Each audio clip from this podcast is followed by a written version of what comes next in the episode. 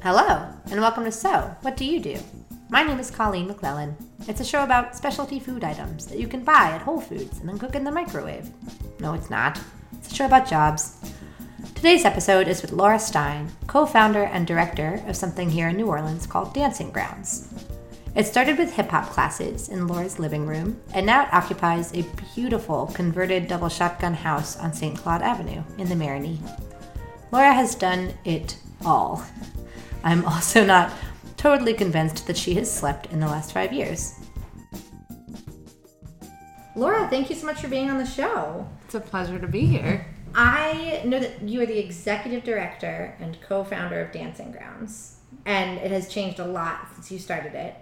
What does your day to day look like currently?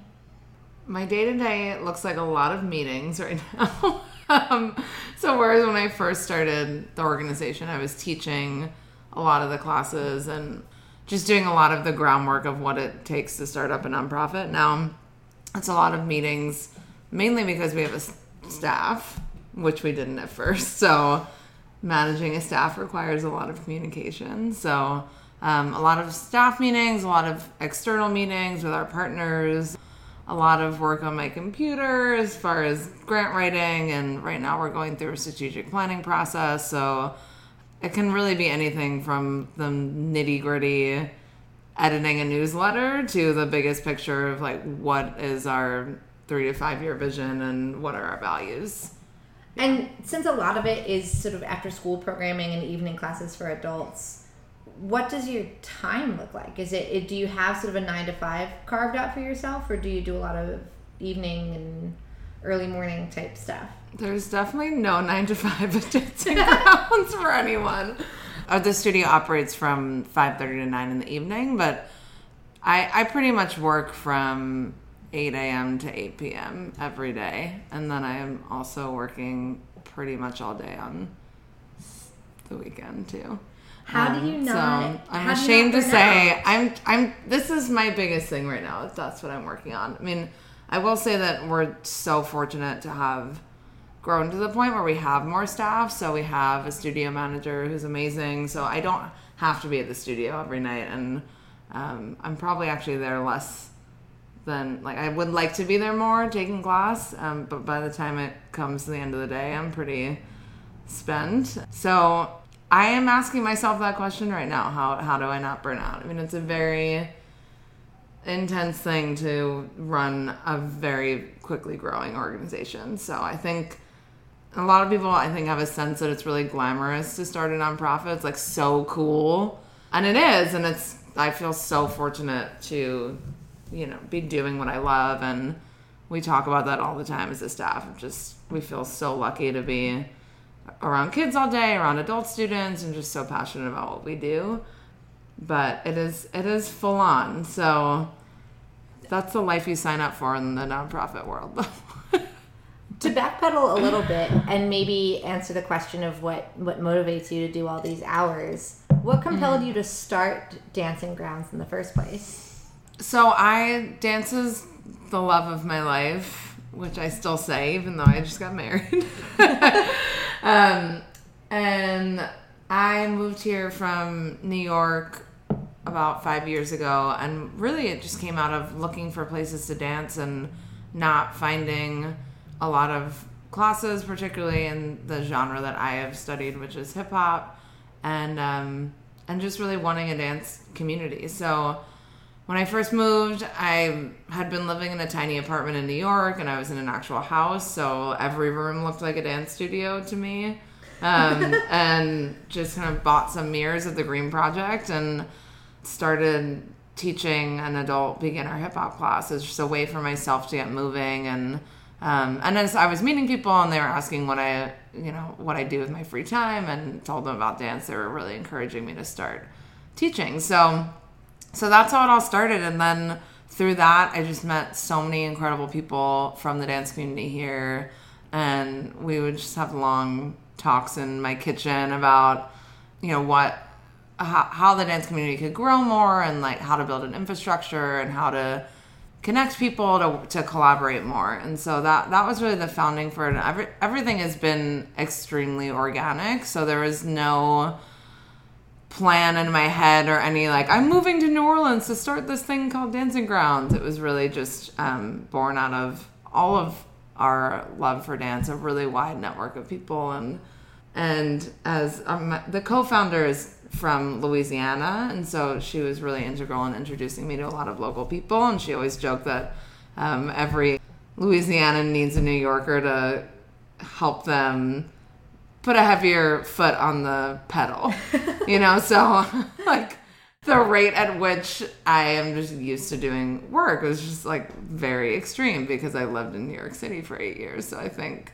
so we'd always joke about it. she's like, "Wow, you're doing things so fast." Um, so I think that you know that was part of it too, just having like an orientation of being in a really fast-paced city, um, and then coming here and, and finding that because there's so much that the dance community needed in terms of infrastructure and um, kind of community building, it was it was pretty quick, way quicker than I expected. So, what was your yeah. original impetus to move to New Orleans, if not if not this? Um, I was really just over being in the New York hustle, and ironically wanted to work less. it was really just having visited here and um, wanting to be in a really culturally vibrant place with a more authentic community of artists and be in a place where you could actually make art and you know and have that have a little bit more time to do so and kind of have that space so and also just the fact that people talk to each other on the street i mean the first time i came here it was like this feels like my place i've always felt like a freak in new york so i was always saying hi to people and talking to them and, and then I came here. It was like, oh, this is a land where everyone talks to each other. This is this is amazing. So. Well, I like I like how you described having such a wide network of people making the idea together, which mm-hmm. I imagine is part of why Dancing Grounds is so successful. Is that. It, it wasn't just a wacky idea that you had and you came here and like bulldozed it into life. It sounds right. like it really it was born out of necessity a mm-hmm. little bit. Could you tell me more about what you did beforehand and how mm-hmm. that has sort of shaped your career with Dancing Grounds? Yeah.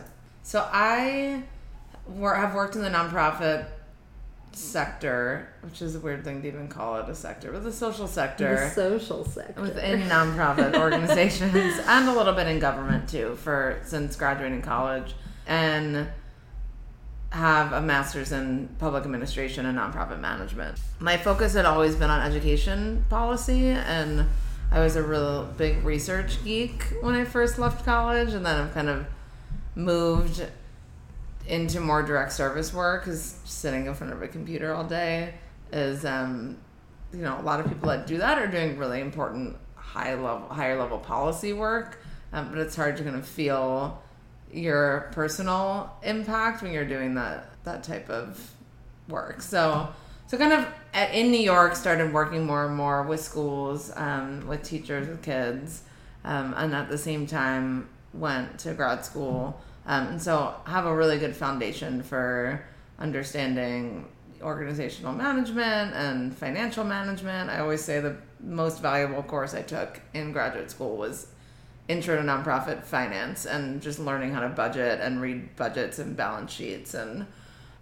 yeah so then i after grad school was the I'm, I'm sorry yeah. what was your degree in for graduate school it's it was a master's in public administration with okay. a focus on nonprofit management and policy analysis as well Sounds like nerd. real light work. Yeah.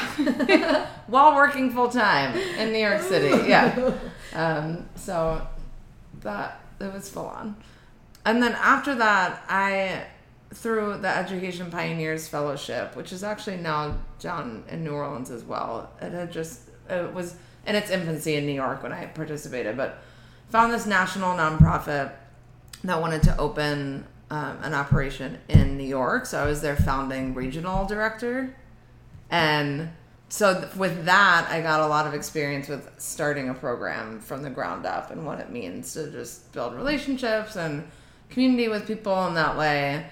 And then after that i moved to cambodia for six months and that was where i kind of started to shift into dance being my primary career so i was working for a women's labor rights organization doing quote unquote capacity building, which basically just meant grant writing and doing things in English language that people needed. Sure. Um, and at the same time, I was volunteer teaching and helping start a girls hip hop program. Why Cambodia? I did it through a, a program, the American Jewish World Service, and was placed there. So there was no, it was kind of like throwing a dart at a map. And, um, and it, it was a, such an incredible experience. And this particular organization, it's really grassroots community center focused on dance and music production. So You have the funniest mix of regimented, codified education and work, and like totally off the wall, like whims. It- This is it's so funny. I've never interviewed somebody who had both of those things at the same. People have been you know whimsical and sort of Right. driven by impulse, and people have had these really straightforward paths. But it sounds like you've kind of had both at once. Right. Anyway, I think it was like a slight, a little after quarter life crisis Yeah. situation. Where I was like really on a track for a long time, and then with Cambodia, I just felt like I needed a total shift and just a new experience. And I love being in a position of feeling totally challenged.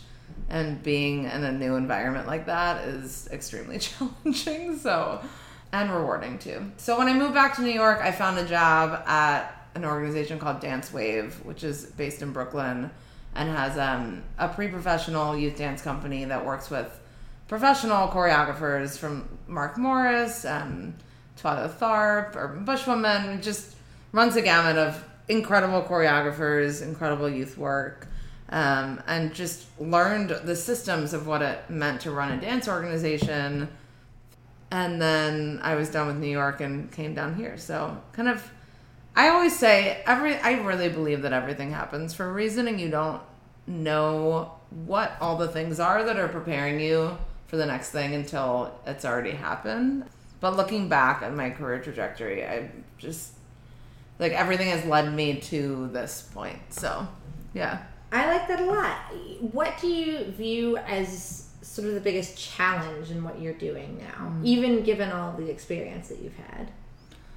The biggest challenge by far is fundraising. And unless it's funny, I was just I'm participating in this Executive Directors Institute through the Greater New Orleans Foundation next week, and we just had a call yesterday where they did this amazing Poll Everywhere. Have you ever done that? You can virtually poll people instantaneously and see. So they were asking, you know, how many years have you been in your role? Where are you from? All these. Then they said, what is your most favorite thing about your job? And it was a list of five things that executive directors do. It's like strategy development, um, managing people, No fundraising. Zero percent of people said fundraising, managing, and zero percent said managing your board.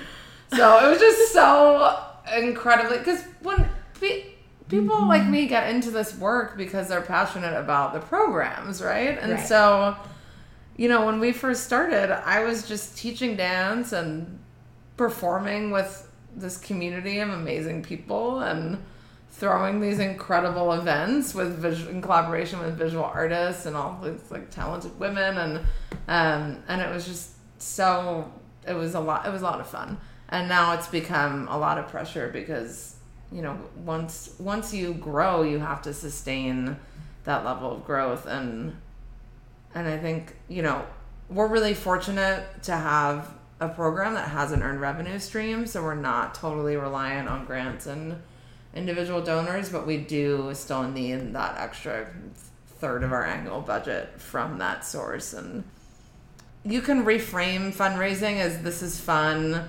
It's a fun because you get to tell your story and kind of talk passionately to people about what you do. But I think there's just so much anxiety too, especially being responsible for payroll, right? Like you're the person responsible for people's livelihood. Right. Um, like those are the things that even having gone through a program in nonprofit management, they don't. It doesn't connect at all. Like what the job actually is, uh, as far as just the the amount of responsibility, you know, and the responsibility to our community and our constituents and our students and so definitely fundraising managing people is just it's something that you just get better at over time and I don't think any class can teach you how to do that. So that's that's been a challenge but a, a fun one that I'm kind of getting more excited about getting better at. Yeah, I think the other thing too is just kind of this social exhaustion of the varied amounts of people that I interact with every day. I mean, I can go from being in a classroom of 25 fifth graders to being in a meeting with a council member to having a difficult conversation with a student who has a complaint about their membership package to i mean it's just it runs the gamut and ev- at the end of every day i just look back at the day i'm like i can't believe the wide variety of things that have happened and just how much social energy it takes to be talking to people all the time and problem solving and um, yeah How do you you mentioned that you just got married and how do you balance that with your your personal life? Fortunately, my husband also runs a small and growing nonprofit arts organization, so we're on the same page as far as our schedules and we have a really incredible partnership and both of us I don't want to say we put our careers first, but we're, we're used to being in a mode of our organizations being kind of like our babies. So so we're both very low maintenance partners and we kind of see each other for maybe an hour or two a day and keeps things fresh and exciting and there's not and that's kind of how we do it. So I don't know. I mean, we just got married a few months ago, so we're still we're still figuring it out. But I mean, overall, it's just it's incredible to be, especially as a woman, to be with someone who is has doesn't have any sort of like traditional heteronormative expectations of like what I should be as a wife, partner, or whatever. Like our household responsibilities are very equal and yeah, so I don't know. Someone said something to me the other day about, well, are you stressed out now because you must be having to cook for your husband too? And it's just like, what decade are you living in? no. Um, yeah, and it's amazing too because then we get to share all the joys of what we're doing Right. with each other and um, it's just a really amazing mirror to be able to talk to him and be able to reflect well, there's on an empathy day. there that Yeah. you won't necessarily find in other people. I guess I ask because I'm someone who can be very on and very social and very, you know, I can do those Right. like nine different kinds of meetings in a day if need be. But I'm also someone who, when I'm done, I'm really done. Like once my once my sociable tank is empty, it's there's there's no like secret storage somewhere. I just have to go home and be alone, and I feel like that can be sort of an occupational hazard in a Mhm. position like yours, especially combined with what we were talking about earlier about yeah about burnout. What do you what reinvigorates you about what you do, and what what makes you keep you know getting back to the grindstone every day? Ah, so many things. Our our kids, our youth programs are just a constant sense of purpose and this is why we exist, right? To kind of support their growth and and it's just also reminds you of being young and kind of that youthful feeling and passion about dance. So like we just had our summer camp which is four weeks in June, and the kids are in the building every day, and it's just such a joy to go to work and be with all these different personalities, and especially a lot of the kids now. I I met teaching them four years ago, and they've kind of followed Dancing Grounds and um, and our teachers. And they're growing up, and we know their families so well, and so it's just the the sense of family and community. It just keeps getting deeper and and bigger. So that's great. And I've also recently been so inspired by our staff, especially just people's ability to grow and learn. I just feel like I see everyone getting better and better at their jobs all the time and uh, and that's just really amazing to see. Also cuz they're all you know coming in at various points in their 20s, so they're going through a lot of shifts in their own lives and it's just it's fun to kind of watch that and and see that i mean we have pretty much 100% staff retention. So we've been- we've all been together since the very beginning and everyone was volunteering for the first few years and we've kind of slowly been able to create opportunities for people to be in paid positions. So it's just I just I value them a lot.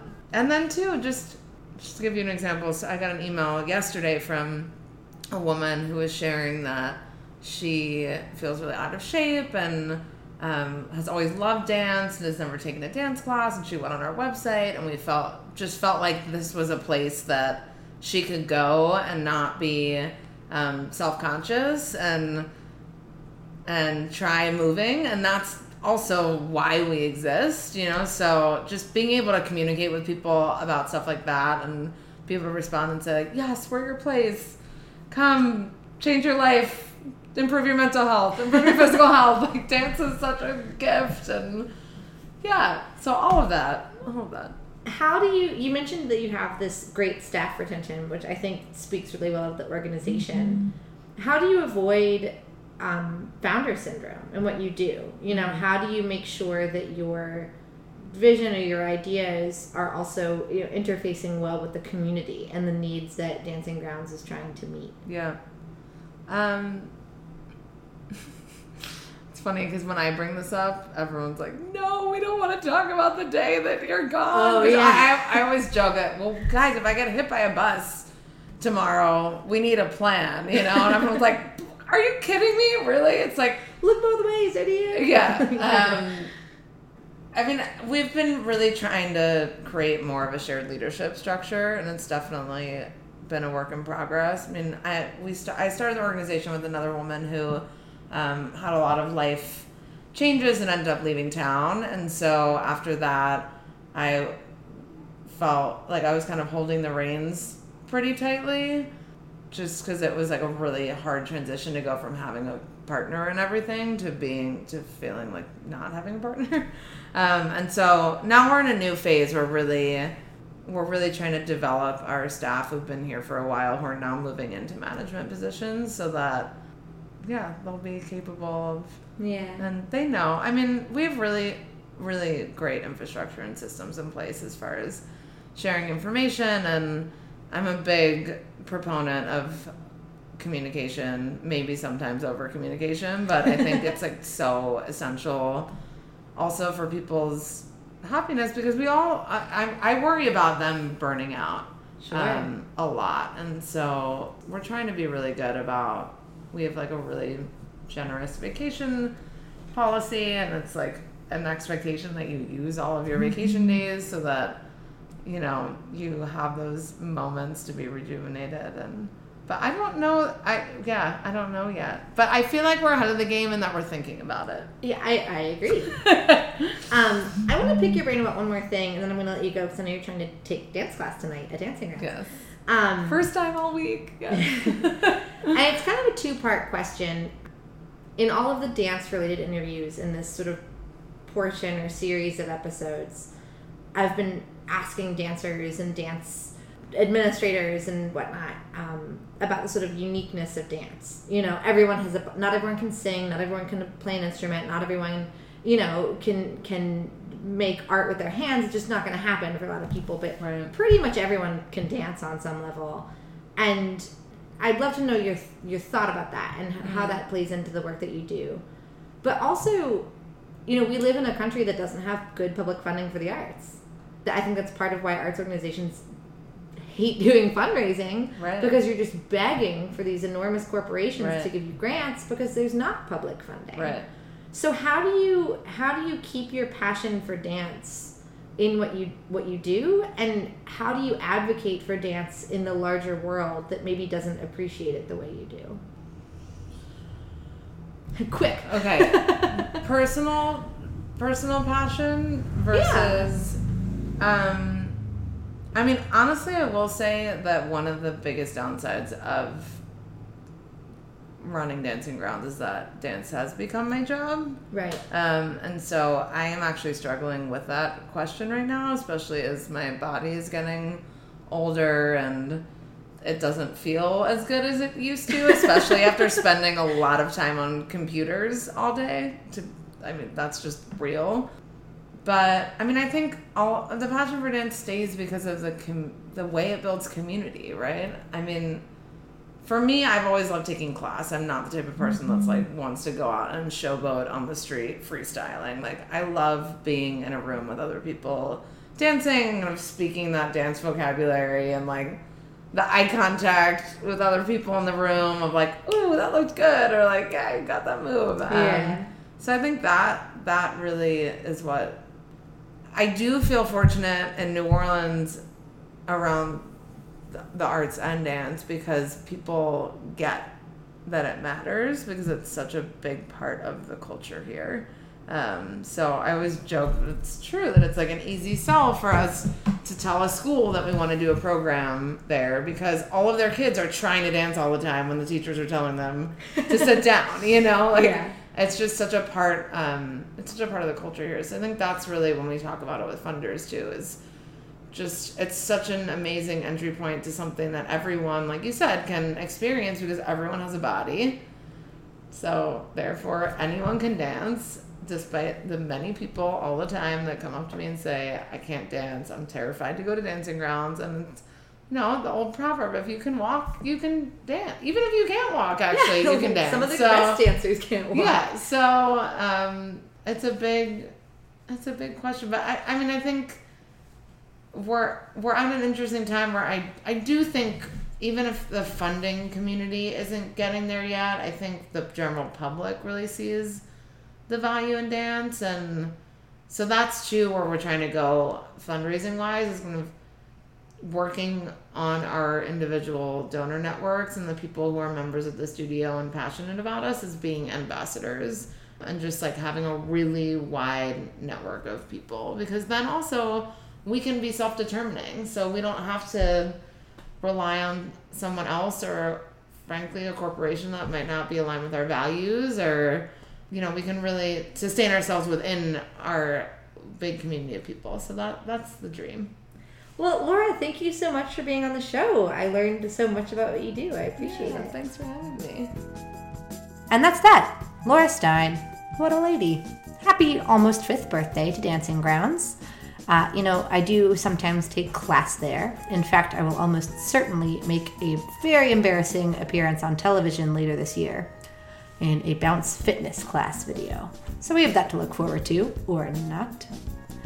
If you missed the other dance episodes, catch Dave Hurlbert, Jerry Houlihan, and Curtis Thomas in previous episodes on iTunes, Stitcher, or SoundCloud. This is actually the last episode of the podcast as it used to be, or at least the last episode like this for a while.